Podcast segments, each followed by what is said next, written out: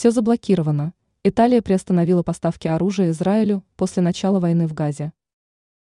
Глава Министерства иностранных дел Италии, вице-премьер Антонио Таяни заявил о том, что итальянское правительство перестало осуществлять оружейные поставки Израилю.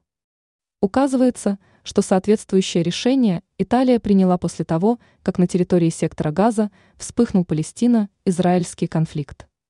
Таяни прокомментировал ситуацию следующим образом – мы перестали поставлять любые виды вооружения, о чем рассказывает зарубежная газета «Квотидиана Национале».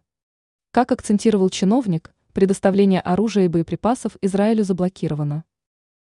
Прекращение поставок. Указывается, что своим заявлением Таяни ответил на требование лидера Демократической партии Эли Шляйн перестать направлять оружие на Ближний Восток. В своем прошении Шляйн подчеркнула, что в первую очередь стоит прекратить снабжать вооружением Тель-Авив.